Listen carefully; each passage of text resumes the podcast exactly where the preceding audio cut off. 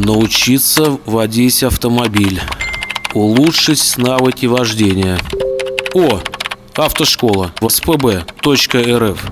Телефон плюс 7 904 552 1808. Моторадио представляет Автоклуб.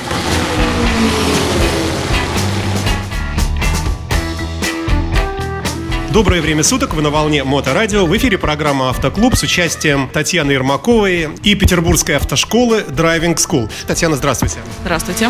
Настало время поговорить о главном. Главное – это дети. Ну, о том, как они получаются, это совсем другие программы. Мы поговорим о том, как правильно возить детей разного возраста, что с этим делать и, может быть, вообще отказаться от детей, хотя материнский капитал, хотя, пускай, ладно, дети будут и так далее. Это бесконечный разговор, поговорим о нем в русле автомобилизма. Прошу. Ну, начнем с того, что если дети уже есть, да, то перевозить их нужно как-то.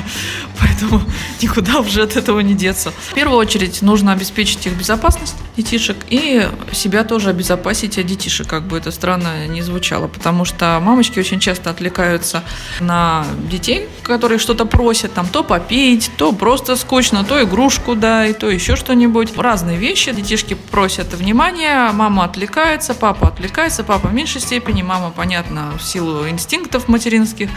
А, она, конечно, беспокоится за ребенка, постоянно оборачивается и так далее. Вот об этом я хочу сегодня поговорить. Во-первых, о безопасности перевозки, как правильно перевозить детей, в каком возрасте и как правильно их пристегнуть. И второй момент это с точки зрения психологии, как себя вести, когда ребенок капризничает и как вообще на дороге с этим бороться. У нас некоторые изменения произошли в законодательстве а, в плане перевозки. Если помните, раньше правила были таковы, что до 12-летнего возраста на переднем сидении перевозить детей было нельзя, а дальше уже по достижении 12-летнего возраста нужно было пристегиваться и спокойно перевозить ребенка на переднем сидении. Сейчас немножечко у нас по-другому. Перевозить ребенка уже можно с нуля лет на переднем сидении, но только в специальных креслах.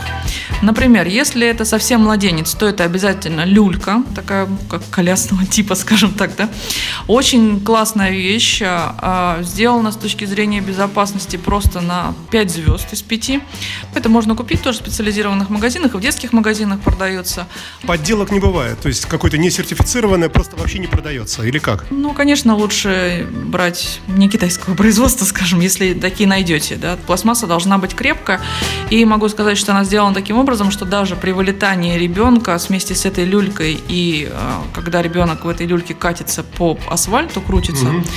то с ребенком ничего не происходит, там просто мелкие царапины. А такие случаи были, почему об этом говорю? Одна мамочка, она не закрепила на переднем сидении эту люльку и даже на заднем не закрепила, а поставила сзади на полочку в автомобиле, там, где заднее вот стекло. Угу.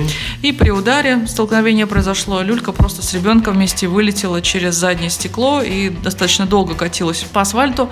И хорошо, что другие машины не переехали, не проехали, но когда ребеночка достали, ну там ничего серьезного не было. Слава богу, да. Слава богу, угу. да, ну мамаша, конечно молодец в этом плане, в кавычках. Вот. А, поэтому вот такие люльки есть, они очень а, хорошо а, заботятся о безопасности вашего ребеночка, младенца вашего. Если ребенок достиг уже 7-летнего возраста, то тогда это специальное кресло. Тоже можно с 7 до 11 лет теперь у нас сделали, только в специальном кресле на переднем сиденье. Если ребенок достаточно крупный, бывает, что у нас 7 лет, как 10-летний, там 11-летний крупные детки, тогда, пожалуйста, можете сажать не в кресло, тогда уже только сзади, то есть это касаемо переднего переднего сидения такие правила, что обязательно только в кресле или только в люльке, или уже без того и другого, когда уже старше 11 лет. А на заднем сиденье же вы можете использовать бустеры, так угу. известные, да, такие под попу подкладочки, и опускатели специальные ремней, чтобы ремень проходил не под горлом, а чуть ниже, в районе грудной клетки, как это положено. И напомню, что штраф, а, если вы не перевозите ребенка в специальном удерживающем устройстве или в кресле, когда это положено, это 5000 рублей. Автоклуб. А раньше был меньше штраф, Он составлял порядка 500 рублей, или как просто непристегнутый пассажир, да, и мамочки пренебрегали. Вот одна девочка мне рассказывала, тоже моя ученица, что мамочка одна не запаривалась, так и возила каждый день мимо поста ГАИ своего ребенка без специального держащего устройства, и каждый раз там она платила по 500 рублей, и как бы все время пререкалась с инспектором, не понимая о том, что на самом деле это безопасность. Конечно же, если вам дорог ваш ребенок, вы должны перевозить его в приз. Хотя, да, это долго, его нужно туда усадить, пристегнуть, кресло пристегнуть, это если вы его вынимаете, например, или там домой забираете. Ну вот как можно лениться в таких случаях? Вот совершенно непонятно. Я тоже не понимаю, либо это просто очень легко достался ребенок, и что как бы, да ладно, у меня их трое, в принципе. Вот, да.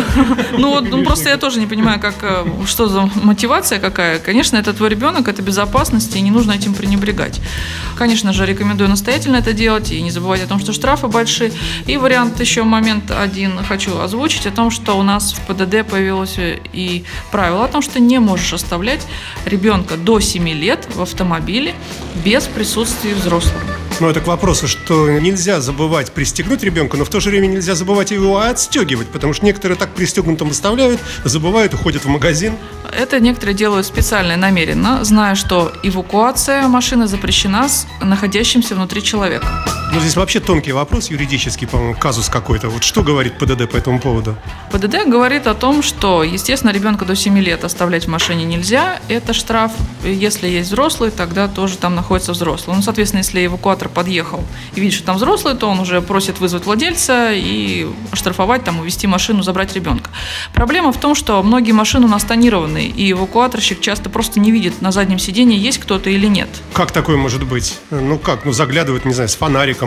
Ну как? Ну, нет такого, чтобы с фонариком заглядывать и смотреть и проверять. Никто это не делает, а тонировка бывает такая, что она не просвечивается, или ребенок там маленький достаточно, ну, можно не заметить, и он не обязан это проверять. Автомобильный клуб. То есть рисуем страшную картину. Родители ушли нехорошие, да, в магазин, в Ашан, покупают какую-то фигню, стоят в очереди. В машине остался бедненький маленький ребенок, пристегнутый. Машина затонирована. Эвакуаторщик ее эвакуирует, да? Да, потом а, выходит мама и начинает кричать, а где же моя машина, возможно, ее украли, начинает звонить службы, там 112, да, сразу рассказываем, или 004 можно позвонить. А, но информация о эвакуации появляется не сразу, а только через какое-то время, через полчаса, например. Через полчаса опять она звонит, ей говорят, да-да-да, увезли вашу машину на эвакуаторе на такую-то штрафстоянку. Она находится тоже не рядом, не за Ашаном, а достаточно далеко, может быть, в другом районе. И пока она туда добирается, машину она не может забрать, пока она не оформит штраф с э, инспектором. Инспектор тоже может быть не на месте, а продолжать эвакуировать другие машины. Господи, ну ребенка-то забрать можно. А, В том и дело, что приходится, конечно же, она приходит, я ж мать, отдайте мне моего ребенка. Вот, у меня ребенок в машине. Но вот до прохождения определенных э, процедур ты не можешь даже к машине толком подойти. Ну, естественно, это исключение, но вот э, она тратит там три часа, а все эти три часа ребенок находится на холоде, машина не заведена, находится в машине. Ну вот э, как бы голова-то есть, спрашивается. А что такой маме будет? Ну, я думаю, что тут со стороны органов опеки тоже могут быть какие-то проблемы. Вот. А так, конечно, это штраф, опять-таки, заставленного ребенка до 7 лет без взрослого. Зафиксировали для себя вышесказанное, как-то запомнили эту страшилку. Давай в этой же теме несколько слов про перевозку семилетних вот этих бандитов детей, которые донимают водителя, маму или папу разговорами, там, не знаю, требуют iPhone, требуют там попить, поесть, пописать, все что угодно. Вот здесь как быть бедному водителю? Но здесь мамочке нужно понимать, что перед поездкой нужно подготовиться. Все необходимое поставить рядом с ребенком. Если он ребенок на заднем сидении, то есть вот ему нужна игрушка, пускай его игрушка будет рядом здесь. Но игрушка, конечно же, предусмотреть все не должна состоять из каких-то маленьких частей, которые он может проглотить, и Или нужна будет предметов. да, резкая какая-то остановка для того, чтобы оказать ему помощь. Это должна быть, конечно, бутылочка с водой, если он захочет, чтобы он мог взять и попить. Или на светофоре ты просто повернулся и сразу же дал ему попить. И, конечно же, это памперсы и прочее на всякий случай, чтобы избежать вот этих постоянно дерганий. То есть мама будет спокойна, когда она знает, что ребенок в памперсе, водичка рядом есть, игрушка рядом с ним есть. Все остальное, это Всё начинается, да, манипуляция. Дальше это манипуляция со стороны ребенка. А по- подвергаться таким манипуляциям нельзя ни в коем случае, потому что, опять-таки, не забываем о безопасности собственной и этого же ребенка. Если Ну вы- вот ты как психолог, что ты посоветуешь? Вот если ребенок достает, мама, мама, мама, мама, мама, мама не может повернуться, она едет 140 по кольцевой автодороге, не дай бог. Ну, момент такой простой, так как это манипуляция, то такие манипуляции надо пресекать. Вот, например, такой момент. Ребенок начинает кричать и говорить, мама, повернись. Мама говорит, вот мы доедем до светофора, я обязательно повернусь и сделаю все, что ты хочешь. Если ребенок начинает истерить и орать, просто включаем музыку громче. Чем он громче кричит, тем громче включаем музыку.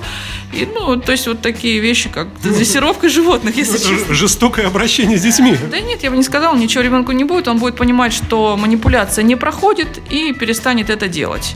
Вот. То есть э, занять его гаджетом тоже каким-то можно, если ребенок и любит играть, да, отдали ему гаджет. Но тут надо такой момент, что учитывать, что укачивает, когда что ты телефон смотришь или читаешь или играешь, что укачивает. Если у ребенка с вестибулярным все в порядке, то нормально. Но если не в порядке, то это может привести к дополнительным опять трудностям, да, что нужно будет оборачиваться и помогать ребенку.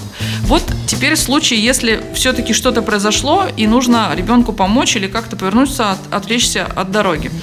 На светофоре, учитывая, что у нас сейчас есть э, количество секунд, сколько осталось до зеленого, мы можем посмотреть, успеваем ли мы какие-то манипуляции проделать. Если понимаем, что не успеваем, не забывайте, что есть такой момент простой – припарковаться. Припаркуйтесь, сделайте все, что необходимо. Продолжайте. Дали ребенку ремня, привязали его и включили очень громко музыку Black Sabbath. со спокойной душой продолжаем движение. А, ну, да, это, конечно, все шутки, но действительно, не забывайте, что если что-то происходит, остановиться всегда можно, потому что я знаю тоже один случай, когда мамочка курила, ребенок говорит, мам, на меня дым попадает, то, что мы быстро по трассе едем. А она говорила, открой себе окошко. Он говорит, а как? Она обернулась, э, чтобы сказать ему, как открыть окошко.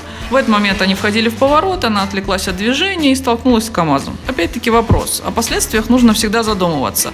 Всякие такие нехорошие видео есть. Думайте, если что-то нужно, остановитесь. Остановитесь и проделайте все необходимые манипуляции, продолжайте движение. Ну и, конечно, не поддавайтесь на провокации. Тем более каждая мама знает своего ребенка и знает, как сделать так, чтобы он не кричал и не плакал. Ну и, пользуясь случаем, хотел бы поздравить всех девушек, женщин и автомобилисток, и, И просто, себя. да, пассажиров и себя, конечно же, тоже, да, с наступающим 8 марта, пожелать а, удачи во всем, хорошего настроения, скоро весна, радуемся а, и любим друг друга, и внимательно смотрим на дорогу. Большое спасибо, Татьяна Ермакова в программе «Автоклуб» на Моторадио. Спасибо и до новых встреч. До новых встреч! Научиться водить автомобиль. Улучшить навыки вождения. О, автошкола. ВСПБ.рф. Телефон плюс 7 904 552 1808. Автоклуб на Моторадио.